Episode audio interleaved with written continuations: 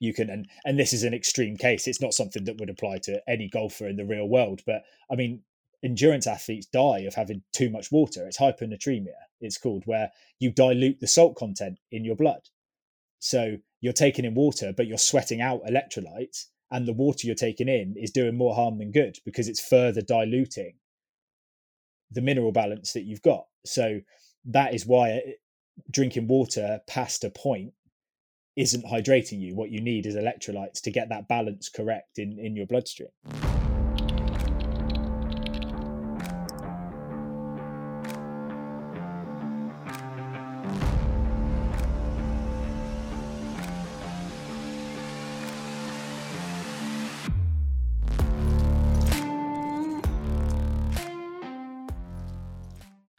Today we are joined by Ben Waters. Ben caddied last year on the Korn Ferry Tour and is a nutritionist. Ben does a deep dive on nutrition in golf and lays out a lot of the pitfalls that golfers can fall into. Additionally, Ben tells us what it was like caddying on the Korn Ferry Tour and how he picked it up quickly with minimal caddying experience. We hope you enjoy the episode. Appreciate you taking the time to join us, Ben. You know, a lot of our episodes start the same way, which is how did you get into golf. And I think this is no different question for you here. We know that uh, you caddied on Korn Ferry for a bit. Uh, you do nutrition and fitness, and all that revolving around golf. So tell us just how you got into golf in general. Yeah, well, so it started. I was, I think I was fourteen the first time I went went to my what was my local club at home. So I come from a golfing family. So my my dad was a member of that club. My granddad was a member of that club. My auntie and my cousin played in the ladies' teams. My cousin started with me at the same time. So it was sort of inevitable. Do, do, you know what I mean? It got to the only surprise is that it took till I was 14, I think. So, I mean, that's sort of where it started. I, it's never been a career option for me. I was very unremarkable as a junior. You know, played in the junior team, but but but that was about it. Never never never troubled any any county teams or state teams or anything like that. And then, so for me, soccer was my main sport. Obviously, football to me, soccer to you guys. Worked nicely. Soccer in the winter, golf in the summer. That that that was pretty much how it went until. So when I went to college, so my university to me, college to you guys, I uh, was playing a lot of cricket. So you know our version of baseball, effectively. So th- th- that that was my main sport through through university. Golf took a bit of a backseat soccer, football took a bit of a backseat until when I finished college, I went back home, started working for only for the summer at West Cornwall Golf Club, which is where Harry played. So that's how we sort of reconnected. He was also at the first club I was at when I was younger, and then he was also there. And that's when I sort of got properly back into golf and was playing golf there then. And then it sort of flew from there, just started playing again until obviously Harry got his tour card and I got a phone call to come to America. Very cool. When it came to playing golf, when you picked it up a second time, how good did you get? And was it something that you were like, okay, like, you know, I'm just going to do this for fun? Or did you try to take it a little more seriously as you were going along? Because you're obviously serious about nutrition and serious about fitness and serious about caddying, all of which uh, indicate someone who's serious about what they do uh, in most aspects. Yeah, I think anyone who knows me would probably have chuckled when you asked that question because I can't do anything without taking it seriously. So, so, so yeah, that's not really an option. I mean, it was funny that I was I was immediately a better player coming back than when I left, probably because of the fitness stuff. I was, I mean, I'm I'm six five, two hundred pounds. Like once I matured into an adult, you just physically, I was from playing cricket, from playing football, I was just a better athlete ultimately. So I was a better golfer just than when I was a you know a 16 year old kid just trying to whack it as hard as you can. So why don't you talk about some about how you started caddying, um, and then that summer where you pulled away from your job and you caddied for a whole season. Yeah, so it, it was largely out of the blue in the sense of of when Harry got his tour card he I I was working as a CPA, so then a chartered accountant at home, CPA to you guys. Got the call to come out, so obviously he knew I knew about golf. You know, I played golf, so um, wanted me on the bag. So I you know you can't really turn down that opportunity so it was very much i was i was learning it on the job i wasn't a caddy that he recruited it was a case of he obviously thought he could tur- turn me into the caddy that he needed and a lot of it was we were discussing nutrition and things like that so i was also coming into to the team in that sense more than just the caddying element of it so i mean that was how it started i my, my first week which was Louisiana. So th- that was also the first week after COVID. So it was a pretty stacked field. Obviously, everybody with a tour card anywhere was trying to play golf. So he barely got in on his number because of the amount of people. And I remember I was turned up and you had like Aaron Baddeley there on the putting green. It was literally my my job was you know don't stand on anyone's line, don't don't, don't lose a club, things like that. Like and and then I just learned from there. And as I'm sure we'll get into later on, we both started doing some of the more technical stuff like decade i mean this podcast might turn into an ode to scott fawcett because i'm not the first person on here to uh, to mention decade and i'm sure i won't be the last so we started developing things like that and it sort of grew from there really as i settled into the job i guess very cool when it came to getting out there i know it's a lot to adjust to when you go to something as serious as that i can remember caddying in the usam and uh, everybody's particular about all sorts of different things, uh, where you stand, et cetera. And Cooper and I even had recent experience with that at um, the Jones Cup. Uh, on one of the holes, there's a guy who's very particular about where people stood, even when he had a, a three footer. So it's a lot to adjust to where everyone else is, but it's also a lot to adjust to the player that you're working with. And you and Harry uh, are friends. Tell us a little bit about what it was like learning on the job, but also uh, learning with a friend, and also uh, what it was like helping to provide value because you brought value on the nutrition. And we'll dive more into where you got your nutrition background in a bit. Yeah. So, I mean, obviously, it is very much going in at the deep end. Go your first caddying job, being on the Korn Ferry Tour, ultimately. So it was just a case of of learning as fast as you possibly can to try and add value as quickly as you can. Obviously, and then trying where you can to to add value and learn new things together so you try and get out of the stage where it's him teaching you what he wants from you where you both start obviously developing your as a team and you start learning new things. And that was where it was actually a friend who we were with in Greenville who suggested decade and introduced it to both of us. I'm not not claiming that one. But then that was i was the one that took that on and i then learned how to do it and i was the one providing the decade targets. And you kind of it all just sort of snowballs really i think because like that was also his first year on tour. So it was a learning experience for him as well in every sense so what were some of the changes that you saw in performance after implementing decade on the bag and what were some of the changes that you saw in the player caddy relationship after implementing Decade? Um, so the, the, first week we implemented Decade, we won.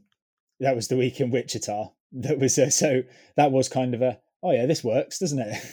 so uh, it, it, was an immediate impact. It wasn't a case of where you try something out for a while and you think, oh, should I, shouldn't I? Are we carrying it on? It was immediately, this is good, and it helped a lot. It helped the relationship a lot because for me, with my sort of lack of experience at the time, and as we were discussing off air, then I'm a CPA when I'm not doing the nutrition stuff. So I'm a numbers guy. So this this was the holy grail for me. This this, this almost turned me into a caddy in a lot of senses. Like so, yeah, it was it, it was and as both of us could potentially overthink things, I think it's just it's objective. Do you know what I mean? It's you that is your target. You are playing to that target. If something goes wrong, you look elsewhere. Whereas it's so easy to when when you're doing everything by feel or you finger in the air type stuff, then when you do get a bad outcome, you you question everything. Then you think, well, should the line have been the lady in the red shirt, not that tree, and things like that. So it, it, it made a massive difference definitely. And and then so since having me on the bag, he re-implemented Decade this season and won again. So now he's on the PGA Tour. So that's a nice testimonial Decade, and that's one of the things that we like about it. And I'm analytical. Uh, Cooper's analytical, and obviously being a CPA, uh, sounds like you are as well, it's a very nice relief. I see a lot of other like uh, strategy mechanisms out there or like guidelines out there, and they're not bad per se. Um, they can be good and they can be right, but I most of the time I see it, uh, see something, I'm like, uh, decade solved it. Decade, decade has solved it. Like, is it? It's going to give us like as close or very close to the right mathematical answer uh, as far as optimal target. Um, as as far as everything goes and for most situations it can solve it and then what it doesn't solve it also solves it also teaches you those principles where you come up to a tough shot uh, and normally you might be like uh, if you're just following the rules only it's kind of you know every level of mastery when you get to mastery not only do you understand like the actual uh, math or other things that go behind some talent or skill but you also understand when to break them and decade i think also uh, pr- teaches those foundations of course management so you know when to break them not based on position or anything like that but based on the actual layout of a green or something to that effect. So when you're out there how closely a did you stick with decade but also um, you won your first week and obviously winning requires luck but when you won that first week. What did you notice as far as the difference in your targets? You know, some players are too conservative initially, which is, but that's rarely the case. And more often, most players are too aggressive with their targets. How did you notice your targets changing that week and thereafter? I think it's just sort of consistency of targets and ease of coming to said target. Really, I think it it takes that emotion out of it. And like you were saying, whether you're being too aggressive, whether you're being too conservative, you you just don't have to think about it. And you know, it's there's so much pressure when you're out there. And you know, on the Korn Ferry Tour, you're playing for your career. You're not playing for the glory and that sort of stuff. Like it is, it just takes that element out of it. And obviously, I'm doing the calculations. He doesn't have to think about it. I would just say the target is too long, three right, and then that gives us our number and you go from there. There's no or oh, but is it the lie's not great should we be more conservative? Or like you said we've got the angle but like the angle doesn't matter that much. Like it, yeah I, I, think consistency and just just less stress. There, there's so much stress that if anything you can do to remove some of it is is beneficial. It, i think it's interesting that you bring up you know how the angle doesn't matter that much. And I'd be interested to hear your if your opinion on angles changed after implementing decade. Was there a point in time where you thought angles mattered more than they do after implementing decade, or did you never really pay attention to that? I, I think it's just one of those one of those sayings that that, that as the the mathematical revolution has happened, they've been disproved. Like you drive for show, putt for dough, and I think we all kind of believed it when you've been told it all the time by the the coaches and everybody at your, your clubs and that sort of thing. But yeah, I, I think the numbers have disproven it, and you, you do start thinking if you've ma- managed to find the right side of the fairway to the left pin, you can be more aggressive at it. But no, you should probably still calm down and stick to the target that it gives you. I believe that it's one of that's one of those things also that uh, it's nice that math has disproved a lot of the old sayings, so you don't get trapped in the follies of them. When it comes to doing decade and preparing for a tournament, that sounds like that's part of the role that you played. What other things did you do to prepare for a tournament, and what things do you recommend players do as they're preparing for tournaments? Yeah, so I think obviously I don't want to go too much into decade and how it works because that's it's not my intellectual property as much as anything else.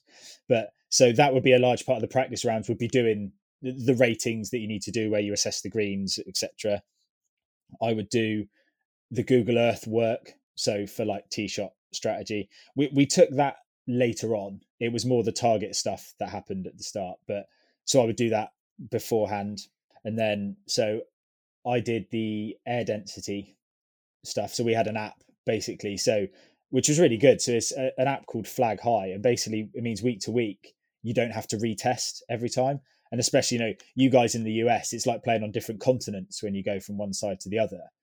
You know, you're in Utah where it's five thousand feet and boiling hot, and then three weeks before that we were in Maine where you were you had a jacket on and it was raining. Like it's so rather than having to totally retest everything, you have your standardized yardages, and then that would calculate. You'd put in your temperature, your humidity, altitude, and that gives you that, that gives you all your new yardages in your bag. So then it's just a case of, you know, verification. So when you're on the range, so he had a TrackMan.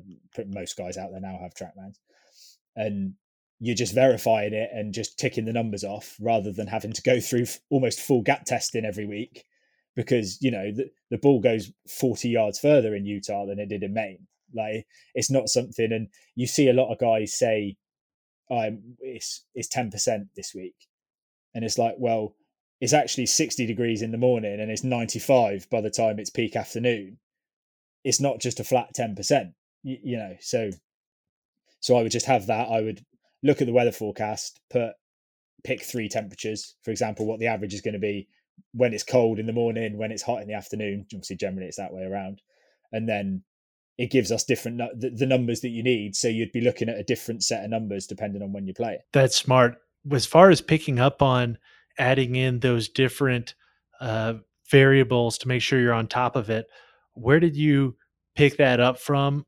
And how long like is that something you guys started from the beginning or is that something you guys picked up along the way and if it's something you picked up along the way what was the difference that you noticed in uh, results because of that? No, he that's something that he had used from uh, from before. So that was playing. He played an event, and I can't remember where it was, but it it, it was really high altitude, and that was I believe that's when he first got that and thought, oh, this is brilliant. And then it took so then he showed me that, and then I took that on as as what I did each week before we started. Very cool. One thing I wanted to get at also when it comes to preparation, we've talked about preparing on the course, but you also have obviously uh, nutrition preparation that's necessary.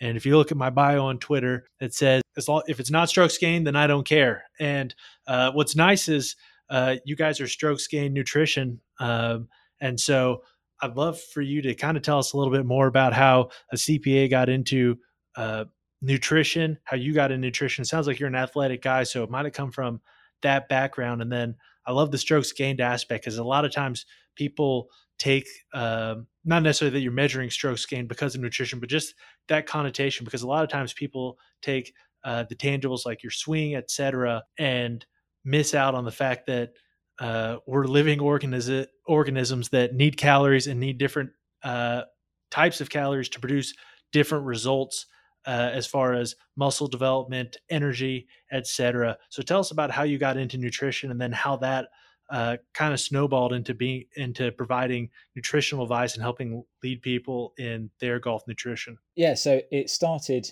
was it was a long journey, but probably quite a short story. Um, so I, I was quite overweight in university. I think as a, a lot of people gain a few unwanted pounds in university and I just gained a few more than than most people gain. It got to so I think in my final year I started thinking because it, it sort of got to the point that it was hindering my sport, so playing cricket and stuff at the time, and so I just I st- started trying to do something about it. But as a lot of people do when they start their journey, it's more you know just stabbing in the dark. You see, oh that exercise looks cool, I'll do that. Oh, some guy on Twitter said that this food helps you burn fat, so I'll eat that and slowly started sort of vaguely picking up what to do. Some of the guys that I lived with played rugby and stuff, so they were quite into those sort of things. So next thing, there's loads of protein in the kitchen, so I'm taking protein shakes without really knowing why.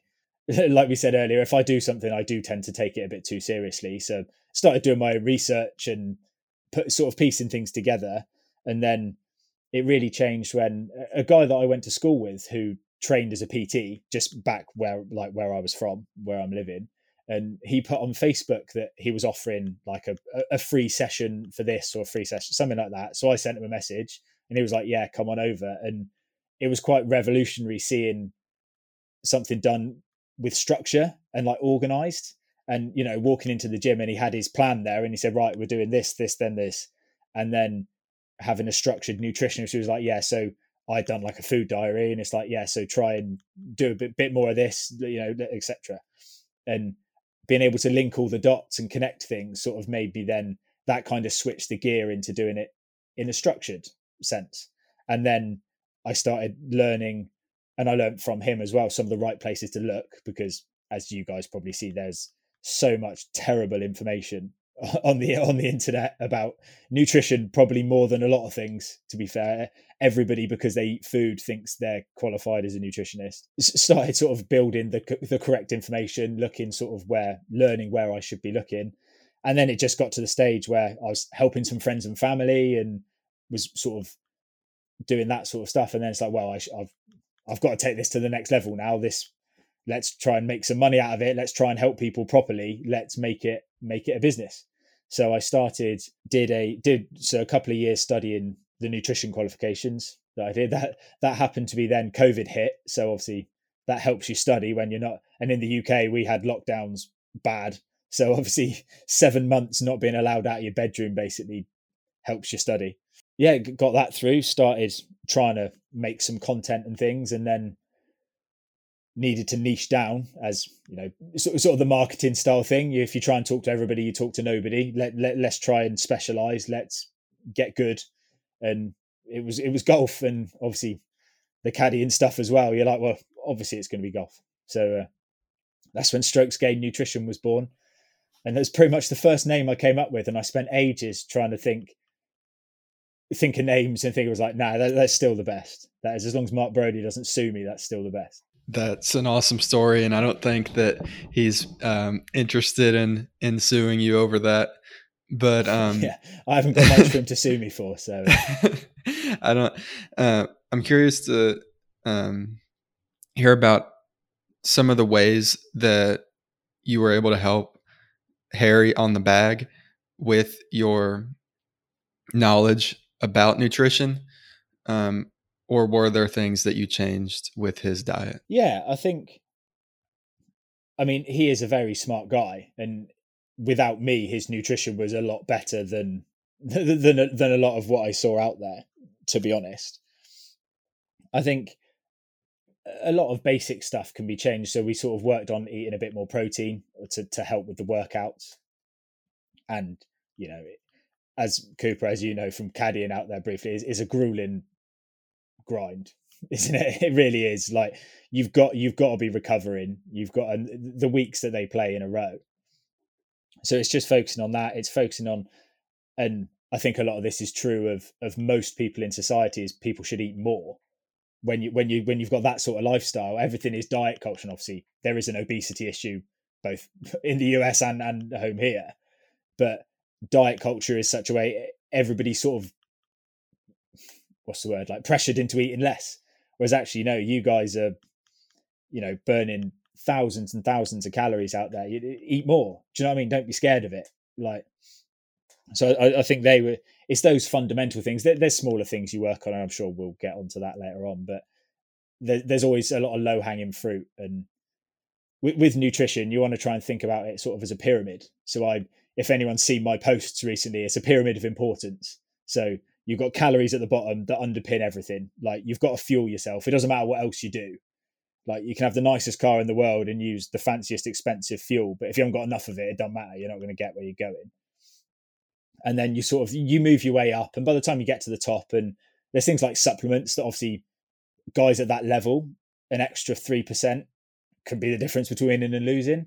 For a lot of people, supplements don't make a big difference. Like it's it's knowing where you fall on those on what you're doing having that structure i think. I like the guidance that you've given as far as having those calories as a baseline especially when it comes to golfers. I think people don't realize how many calories you burn. I didn't realize it when i was younger until i started working with a trainer and uh, i'm kind of like you as far as how i grew up. I was now i'm six three and somewhere between 200 210 is where i would consider like my healthy weight, uh, and I could go heavier and put on more if I needed to without an issue.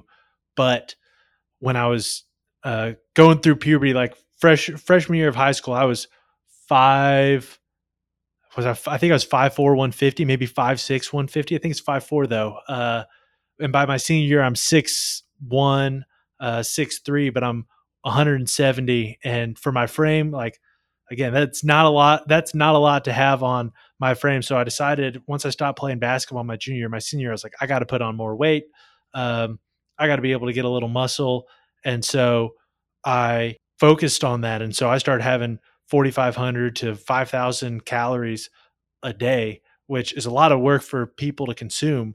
But beyond just being a lot of work for to consume, it provided a lot of the tools for the rest of my life because I was using, you know, MyFitnessPal, um, and I think you guys have your own nutrition tracker, which I'd love for you to talk about. But I was using that, and I started, you know, calculating. I did it for maybe two years straight, as far as calculating where I was. I would put on weight, then I'd drop weight, uh, just depending on what I needed to, how I needed to adapt. And now that I'm 27, I really can eyeball in general. I can eyeball about where I am for a day. I can eyeball about where I am for a week, and also because I have a heart rate monitor that I wear during exercise. I've worn it a few times while playing golf.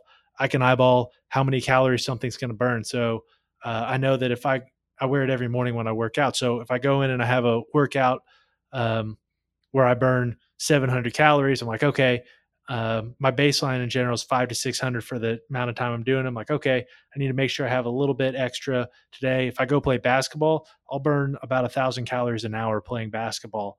And so uh, on those days, I'm I'm just trying to find food wherever I can find it, just in order to get enough in me. Uh, so that long-winded story, all to come back to when it comes to working with players on tour. It sounds like calories are an issue, uh, making sure they get enough. sounds like protein's an issue, which I think that's an issue for most people in general. As far as helping people manage that, what were the practical tips that you're like, hey, here's what we can implement to help get you uh, get you on the right side of this. Make sure you're not suffering from major caloric deficits, making sure you're not suffering from major protein deficits. Yeah, so I think you hit the nail on the head what you said there with, with eyeballing because and especially for guys when you're talking at, at tour level where you know you're eating from a buffet two, two meals a day you, are not going to go in there and ask them how many calories are in things so it's really valuable if you can so there was times that I would just have him send send me the picture of what he's eaten, and and I would I would eyeball it from the picture. But if you by tracking, so like you said, MyFitnessPal, all all you need, like I say, a great app, free, and just tracking for a period of time, so you can start eyeballing, and you know we all know the kind of foods we eat, what we like, what we're going to get drawn to. You know what's in most of the tournaments are going to have, you know, vague, especially breakfast, where it's going to be eggs and oatmeal and things like that. So if you do have that ability to eyeball, it it just frees you up and it, and it reduces the effort as well. You obviously you're not going to take a scales out in breakfast and start weighing things. So I, I think if you can get into that position, that's the goal. Is that so you you track when you can track. Obviously, if you're at home, if you're in the hotel, if you're going out to eat. I mean, most places give you the calories now. Of where you're going to eat. And I think to pull that thread a little bit, I think it's really good advice to have have a repertoire of foods that you eat when you're when you're out. So, for example, we always knew ch- Chipotle was our was our thing, and you know what you order. And the good thing about Chipotle is that it's so you can do bits. So if you're short on fats one day, you can say, "Oh yeah, stick avocado on it." If you're if you need more calories, you do double meat and and you put sour cream on it, cheese. Do you know what I mean? You, it's good that you can do that, but ha- having a, a, number of restaurants, whether it's Outback Steakhouse, obviously good because it's pretty much meat and veg. Like knowing roughly what you're going to do, so, so you're not stuck there if it's late or if you're leaving the tournament and you're knackered.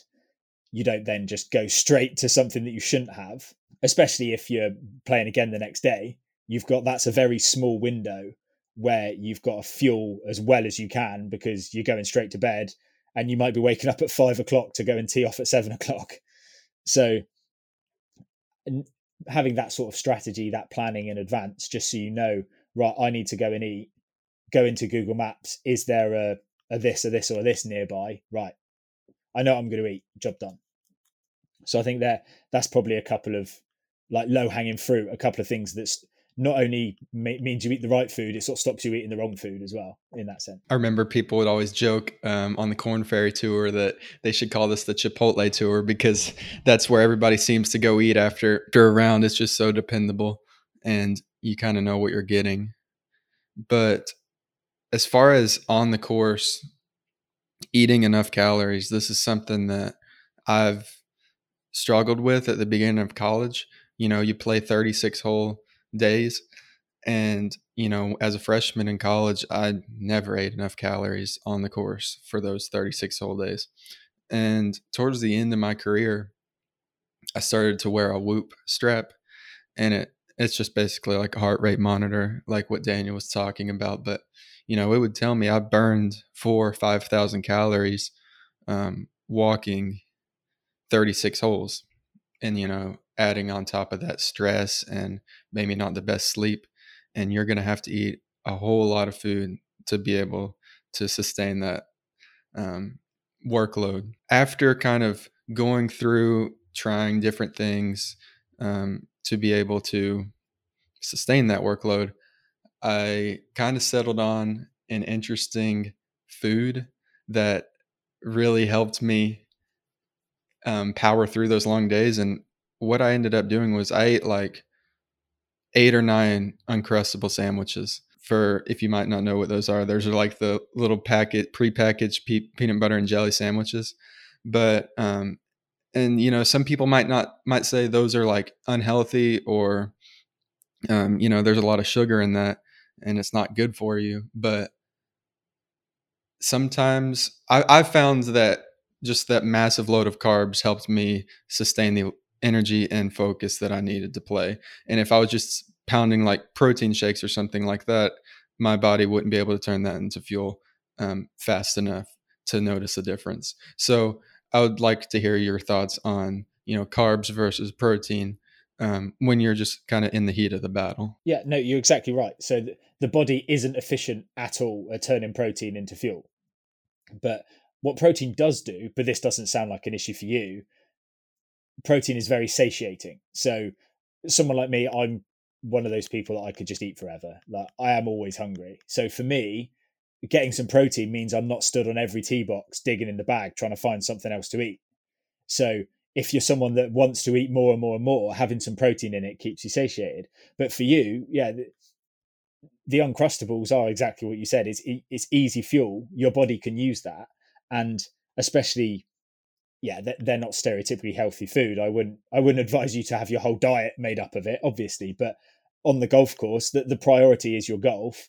It's easy energy, and for you, if you're sort of didn't like eating per se, it's a it's calorie dense, especially with peanut butter in it. Obviously, peanut butter is about the most calorie dense thing you can eat.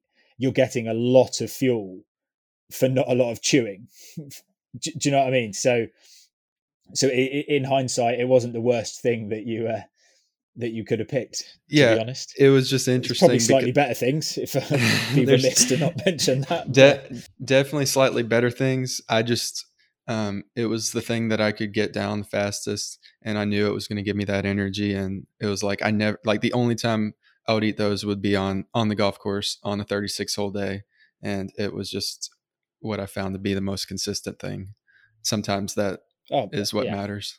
Hundred percent, and it's better than nothing you, like eating virtually anything is better than eating nothing because it is fuel ultimately it, your body needs it and like you said especially on a 36 hole day at college like so you were mentioning the calories so uh, what daniel mentioned is about my tracker so i i built a golf calorie calculator basically i reverse engineered there's a study that came out this year me- a really good one measuring calorie impact of golfers so i sort of took I'm sure you've seen calorie calculators online, you know, the dime a dozen now, where you go in and you put in your body weight and your height and all that, and it spits out a number.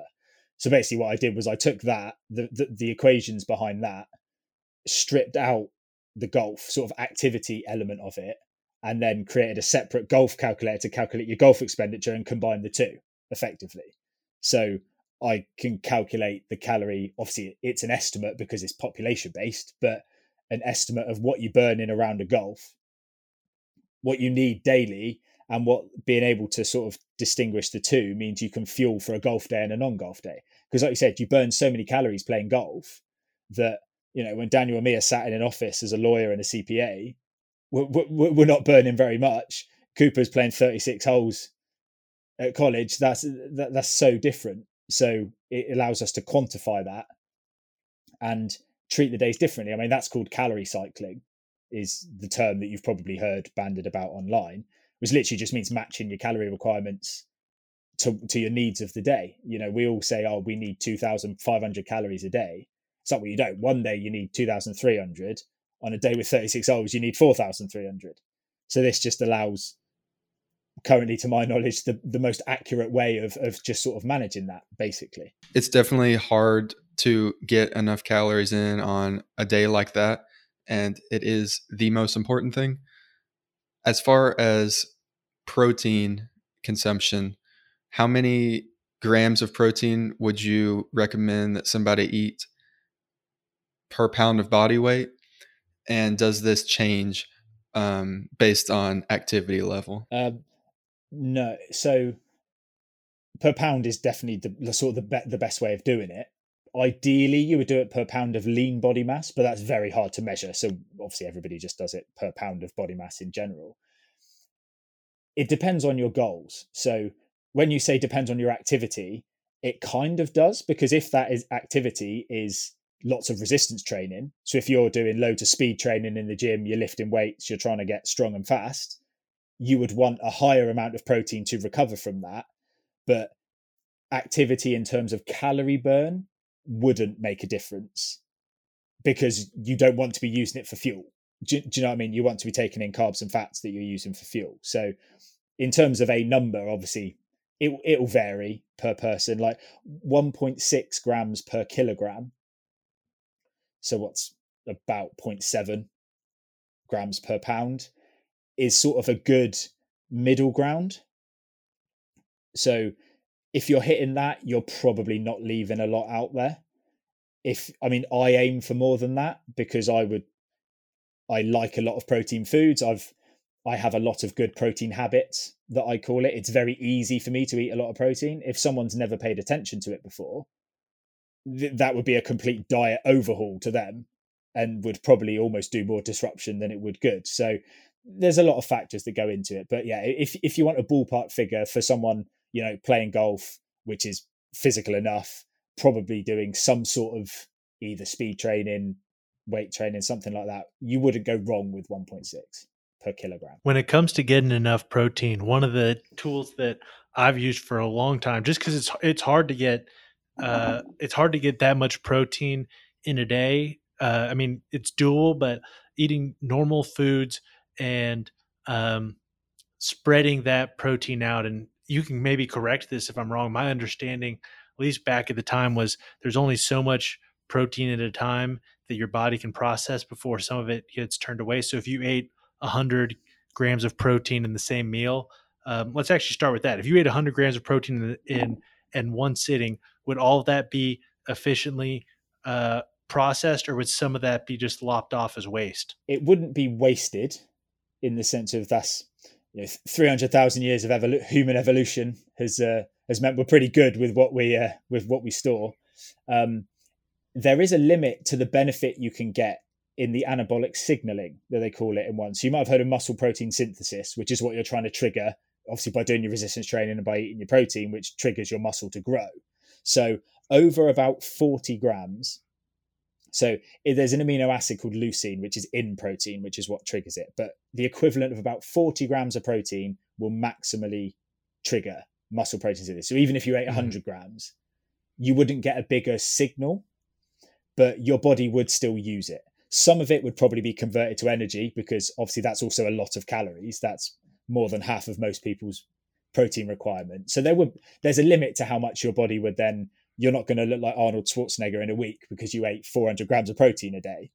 Mm-hmm. But yeah, so so it's not wasted in the sense of you know your body disposes of it for for want of a less vulgar term. Yeah, but it won't. There, there's a limit to the signal benefit that you will get from it. Okay, that makes sense. So as far as when it comes to that signal benefit, um, I guess it depends on each person in their state, but all else being equal, is maximizing the signal benefit something we want to do? So as opposed to having 100 calorie or 100 grams of protein in a meal, if we space that out 40, 40, and 20 over different periods of time, would that provide a benefit to us again all else being equal compared to that 101 sitting yes exactly that so you want to distribute your protein as widely as possible with every sort of three to five hours. So the signal will raise. So it, it looks obviously this isn't great podcasting, so I'm doing a diagram on my hands,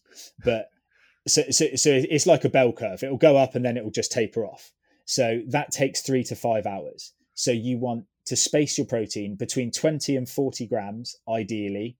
20 grams is sort of where you get the majority of, of the signal, and mm-hmm. then 40 grams is where you don't get any more over it.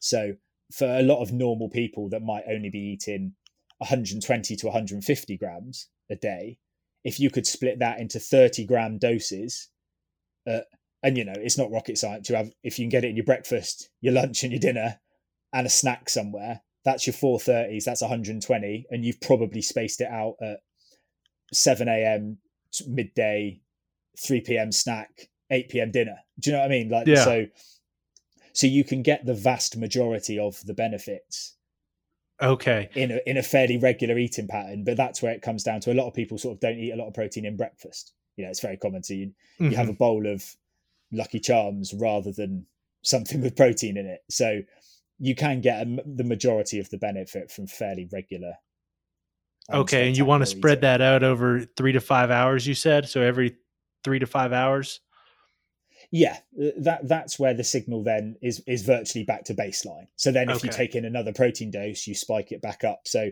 basically you're maximizing the amount of time in a day that your muscles have are turned on. The, the builders are building effectively, mm. and you're maximizing the time that that happens.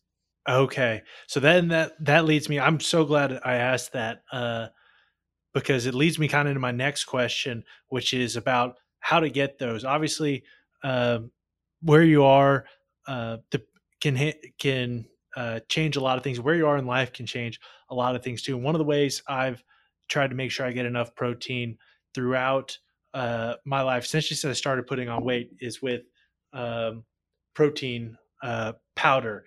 And I know that some again sometimes I've heard uh, like if you if you want to do the most optimal thing, a lot of nutritionists will say, well, that's not the most optimal, but also when you're um, adjusting and accounting for the fact that individuals are busy and have a limited num- amount of time. And especially when you're talking about getting that maybe three o'clock snack or that 10 o'clock snack of protein in sometimes you just got to get it however you can get it. What are your thoughts on one protein powder? And two kind of going into that framework and selfishly honestly i'm thinking about this in my context of my own life. How many uh how many servings of protein powder, assuming one serving of protein powder has about 30 grams of protein in it, how many servings of those should you or could you do a day without um, terrible or without like a noticeable degradation in the quality of protein that you're consuming? Um, account like ignoring the idea of fillers or other things like that, which are present in some uh, like melt maltodextrin, things like ignoring maltodextrin, other things that can uh, change different, um, change your GI tract, etc. Yeah, I mean, there is no inherent issue with. I mean, I take protein powder, and again, like we're big guys. For us to get, I mean, I try and eat sort of 200 grams of protein a day. Really, that's a lot of chicken. Like, I, I wouldn't. I'd be bored of it. Do you know what I mean? So I, I take protein shakes as well. There's absolutely nothing wrong with them. You're absolutely right. They're convenient for you don't have to cook them. You can take them with you if you're in the office. Obviously, you just pre pre scoop it in your shaker and you just take it with you, and it's easy as that. So I mean, yeah, they they're a really convenient and helpful way to to get your protein in. I mean, I would agree. You probably don't want to be taking all of your protein from them, not because that would be inherently bad. I mean, it comes from whey. It's a byproduct of milk, assuming you're not vegan. I'll come to that in a minute, but so I mean, it's it's quality protein. That that's that's not the problem. It's just there's a lot of other things you get in food from you know your red meats, your white meats, your fish. My only question would be not that there is an issue with the protein that you're taking. It's that are you still getting the other nutrition that you would have got if you had eaten a steak or chicken or fish, your other protein, milk, cheese, whatever. So, so it's not the case of that there is an issue with the protein that you're taking. It's just if the rest of your diet is fine, if you are getting everything that you need, there is nothing stopping you taking a as much protein powder as you like, effectively. But if so, if I do then just come on to sort of vegans and vegetarians, that's very vegetarians less so because obviously you can eat eggs and, and milk and things. But for vegans, I mean, it's a an almost necessary way of getting, especially if you want to hit some of the levels of protein intake that we're talking about. If you were to get them from a lot of vegan sources, there's a lot of obviously like nuts and legumes and things, but there's a lot of calories per protein. Obviously, chicken breast is virtually all protein, so it's a very calorie efficient way of getting it. obviously, peanut butter is the the classic example that in fitness is a protein food. But if you were going to get all your protein from that, you would have to eat about twelve thousand calories a day. So it's also the most calorie efficient way of doing it, especially for for people that are looking to either go vegan or just eat more more plant based in general. Do you think there's anything to to it when people say that vegans get injured more frequently? Um, I remember this was a big topic with Cam Newton, um, NFL player, huge guy, and yeah. he was 100% vegan, and he you know got injured like multiple times during the season, and a lot of people attributed it to the fact that he was vegan and I was just kind of sitting there wondering like how many pea protein shakes can you drink on a daily basis? Because that's kind of the only way you're going to get the amount of protein that you need.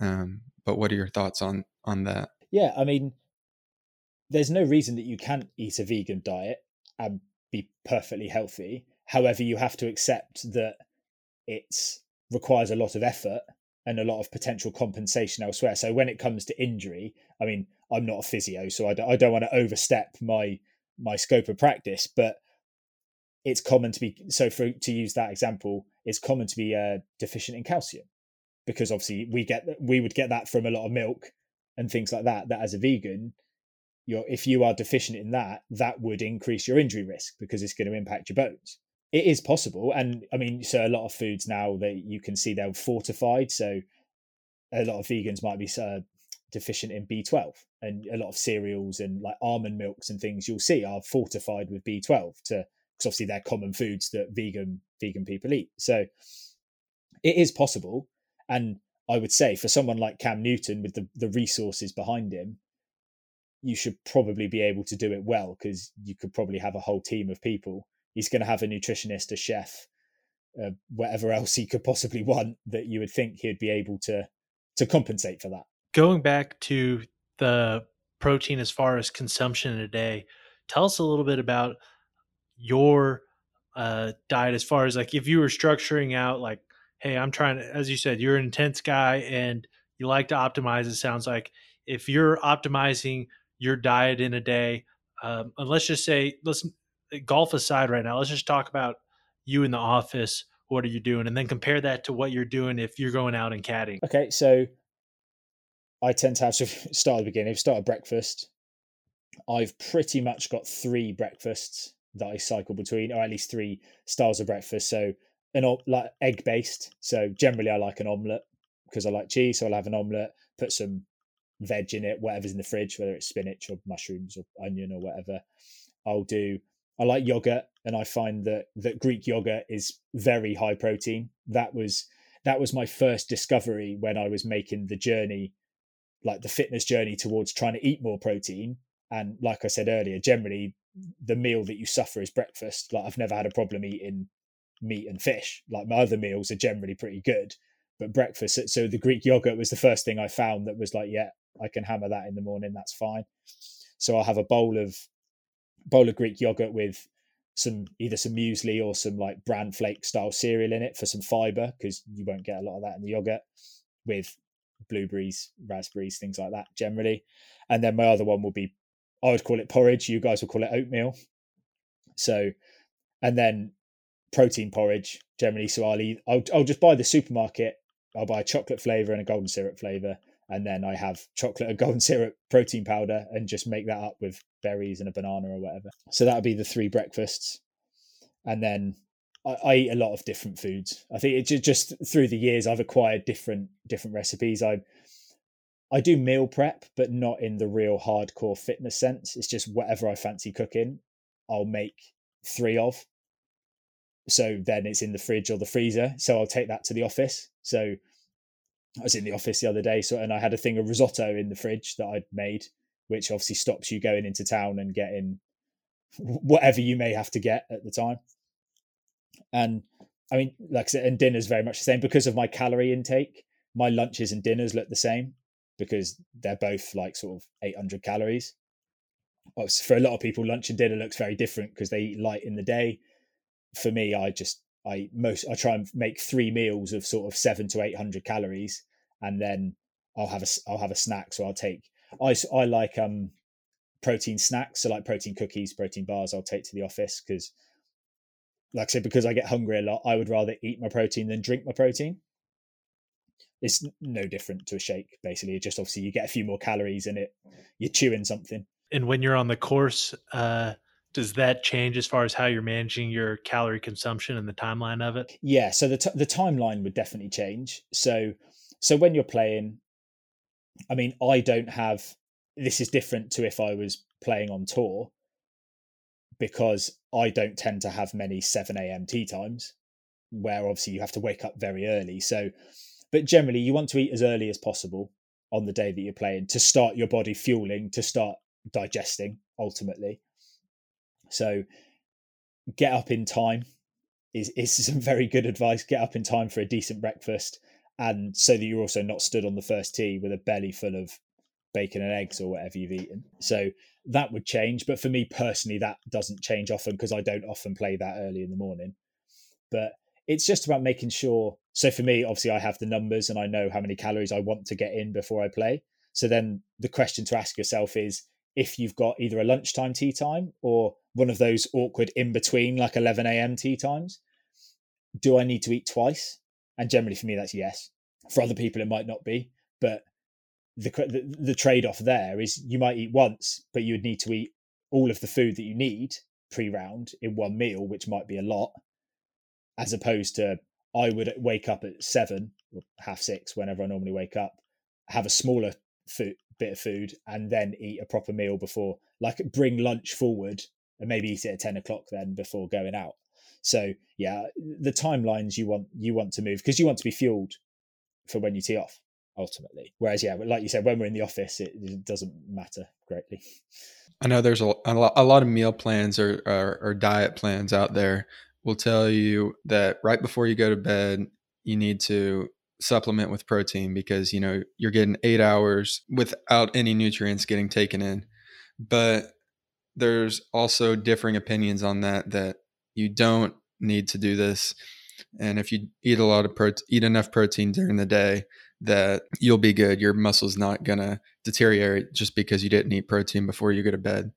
Um, what are your thoughts on on this? And yeah, I think I think you have to be realistic about it and say what are you actually gaining and is it worth it? Because theoretically it's true. So like like we were talking about earlier on with with spiking your protein as much as possible because you're not eating overnight, that is obviously a long period of time where that protein signal hasn't happened.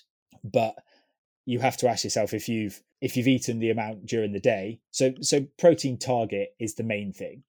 Eating enough protein is step 1. How you distribute it is step 2.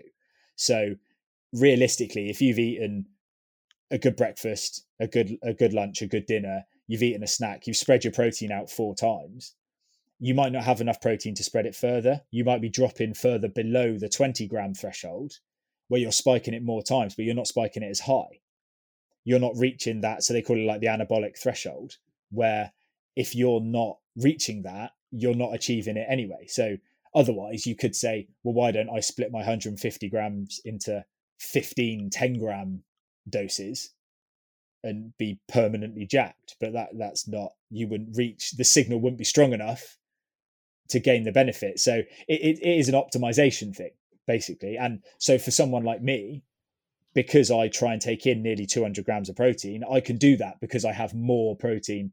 The, the, the threshold seems largely absolute, no matter how big you are. So the 20 to 40 grams is is constant whether you're whether you weigh 110 or whether you weigh 210. So for me, I can get a lot of 30 gram doses into 200 grams of protein. For for someone that might be a, a much smaller guy, 130, who only get takes in 120 grams of protein, you can't split it as much. So if you do, if you get them in during the day, you don't need to worry as much at night. Kind of related to that, um, I remember the first physical trainer I ever had. He was kind of an old school guy, and he used to always refer to the hour after you work out as like the the golden hour or like the hour of power. Like you have to eat so much protein within that hour, or else you know you've you've lost your chance to rebuild your muscles with calories and protein. And kind of lately, I think it's actually Mike Carroll who put this out there, and he said that that's kind of a myth, um, and that you really have like three, four hours. Um, I might be wrong on this. It's been a while since I've I've read that exact literature that he put out there. But do you believe that that you know golden hour is a myth, or is it um, actually this strict? Um, yes, the anabolic window is is what what a lot of people refer to it as, and and no, it, it's not. It comes back again to that distribution. So pre-workout protein has been shown to be as efficient as post-workout protein. What matters is where that spike is. So if you took a, a shake just before working out, you just you're going to be spiking it, so you don't need one after it because that that is independent of of the workout. So it is a thing if you hadn't eaten, or some people like waking up and training fasted. I mean that's that's a different conversation. But if you have done that, then I would say, yeah, you want to get it protein in you sort of as quick as you can because you've you've worked your muscles hard they want to recover you want to signal to start recovering but if you're spacing your proteins protein doses correctly during the day you it doesn't exist because it almost is independent of when you work out if if your spikes are constantly going up it doesn't matter when you work out because it will be near one if that makes sense yeah no that makes a ton of sense and i mean I love the depth that you bring to these conversations. It's, uh, I mean, these are these are things that you know we we can pick up tidbits here and tidbits there, and there's a lot of good stuff out there. But I like how you condense it all, especially can apply it to golf, which for us is you know what we're focused on, and uh, we're also focused on tournaments. So those are key components as far as what we consume. I can tell you, there's a lot of mistakes that I've made as a junior as far as what I ate, when I ate it, um, and especially when it came to golf, you know, making sure I had that uh, calorie cycle right and that I was consuming and releasing calories in a good time manner to maintain energy on the course. But beyond just consuming the calories, there's also something else I wanted to switch gears to a little bit on the nutrition side, which is hydration. Um, I saw a graphic that you put out on Instagram, and I'll give people the quick rundown. I'll let you dive in a little bit more about hydration. And one of the things that I think you touched on, which is important, and most people, A, still don't know now, but B, I didn't know in college, was that if your pee is clear, that's not necessarily a good thing. I my pee, I drink a ton of water, and I'll tell you, uh, my pee was always clear. And it wasn't until I was in college and I saw this uh, chart about what color your pee should be, and uh, it's supposed to have you know like a little light shade of yellow or something like that, and that was the first time I realized, hey, you know, these 12 gallons of water I'm drinking a day, not actually, but close to that, you know, that might be a little too much. That might not be the best thing for my kidneys. Uh, and beyond that, even times where I did have adequate hydration as far as consuming water, I still felt thirsty or um, you know that feeling when you where you're like you've finished up and you've like drank as much water as possible your stomach's full you can feel it like swelling and you're like still looking around like where can i find more water? I'm i know i'm not thirsty per se but i definitely am. There's something in me that wants to drink more so i've got to figure this out. Um, so tell us a little bit more about hydration in general electrolytes and how that plays into golf and golf prep. Yeah so hydration really important i think it's very often overlooked i think it's not it's not the most exciting subject. I think I might have even put that in my post that you're referring to. That it's it's not the sexiest subject to talk about, as opposed to like protein and carb cycling and things like that. But dehydration of as little as two percent is shown to impair performance, and that includes cognitive performance, that includes decision making, which is pretty important on the golf course. So, so yeah, definitely something to think about. I think when you refer to electrolytes, that's absolutely right. I think they can be overplayed in golf. And the reason being is that we get to eat. There's not a lot of sports where you get to eat in the middle of it. And you will take in electrolytes through your food. Electrolytes are literally salts, effectively. It's minerals, which they will be in your food. So if you're eating a lot, they're not as important. I mean, there's some places, if you're sweating a lot, it's probably still a good idea. Thinking back to some of the, you know, the 110 degree days in Vegas and stuff, there's a, you sort of wanted them. But so that would come back to where your hydration isn't just water. You can, and, and this is an extreme case. It's not something that would apply to any golfer in the real world. But I mean, endurance athletes die of having too much water. It's hyponatremia, it's called, where you dilute the salt content in your blood. So you're taking in water, but you're sweating out electrolytes, and the water you're taking in is doing more harm than good because it's further diluting the mineral balance that you've got. So that is why hmm. drinking water past a point isn't hydrating you. What you need is electrolytes to get that balance correct in in your bloodstream. That's actually funny that you bring that up because there was this guy that he was a coach at the old golf academy that I went to, and he was always putting uh, pink Himalayan salt in his water, and he was like, "You guys got to do this because people's hearts stop beating if if they if they don't um, do this." And we always thought he was crazy, but I gotta now I guess I have to eat my words on that one. Yeah, no, and that is right. So they're charged particles. They help your body move electric charges through it, and that's how your heart beats. So he was actually probably more right than he realised. But but yeah, no, and and that is also a valid way of doing it. I mean, that's I I give that advice, especially for people like amateurs that are just going out on a Sunday morning. If you don't want to go and spend you know three quid on whatever sports drinks in overpriced in the pro shop, j- just put some salt sea salt, him, pink Himalayan salt is technically, I think, has the best spectrum of electrolytes, but it, it makes very, very little difference. Just a bit of sea salt, something like pinch it in your. That, that I mean, I do that because I'm tight. I'm an accountant, so I, I make my own sports drinks as well. So yeah, that that is genuinely good advice for for anybody. Smart man, I like that. Um, we have a lot of questions left for you, and honestly, we're gonna have to do a part or do a second episode sometime if that's okay, because I know that there's a lot A that we haven't thought of already that we're going to want to ask. B also things that we thought of already that uh, it it probably isn't in the best interest of time. It's probably best to just condense that into one episode. So I'll kind of lead us to our last question. Uh, you've listened, you know it. If you go back to yourself as a junior golfer, what is the one thing you would tell yourself? And then two, because you do the nutritionist side, you focus on that. If you could tell a junior golfer just one thing about their nutrition and have them change it, what would it be? I think to, to do the golf one first, I think it would be to quote Lou Stagner on Twitter, it is manage your expectations. I think I'm someone that's very intense and very hard on myself on a lot of things. And I was really never that good to uh, and then when you start appreciating dispersion patterns. Obviously, to go back to decade style thing, you're, you're firing a shotgun, you're not firing a rifle. Like, I, I think that the sooner you learn that and truly accept the role of luck, ultimately the role of randomness, I, th- I, th- I think that makes it a whole lot easier to swallow.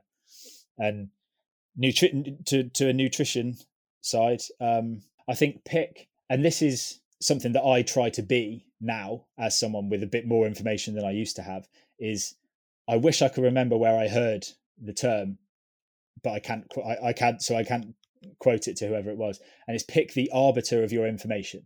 So find people that you trust, that you know work the same way that you do. That so for me, and in my opinion, the way everybody should be is evidence based, is is science backed, is find because I mean, even me, who now obviously does this as a job, I don't have time to research everything that I say. I still have places when I'm writing these posts, I still have people that I go to to see what they think about it. Where so it's one of them is one of my lecturers that I still follow from the, the courses that I did and things like that. That you can't read it all yourself.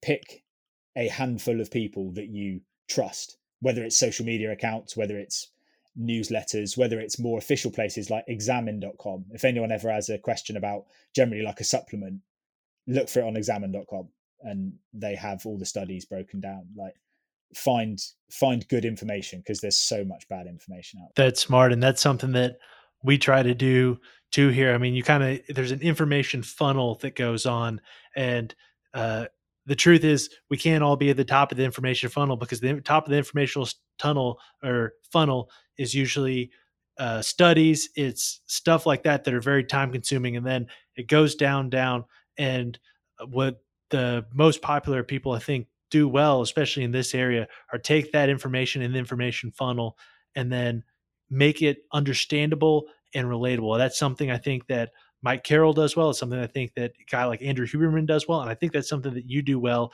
as far as your Instagram posts. I look at them and every time I see them, like, oh man, that's something I wish I would have known. That's something that I wish I would have uh, been able to tell myself and adjust to, not just when I was a kid, but yesterday when I was making decisions about what I was going to drink or what I was going to eat. So I think that's great advice. And we are glad that you're part of that for us as far as being part of that uh, trusted arbiter of information for people who want to learn more about you learn more about your products get involved with you where can they find you uh, so on instagram it's sg nutrition ben so we've been doing some posts that you've just referred to i've been collaborating with nick from stronger golf who's another really good so he's the golf fitness side of it so i'm bringing the nutrition bit to it so we've been doing some posts on instagram and anyone's welcome to email me, ben at strokesgainednutrition.co.uk.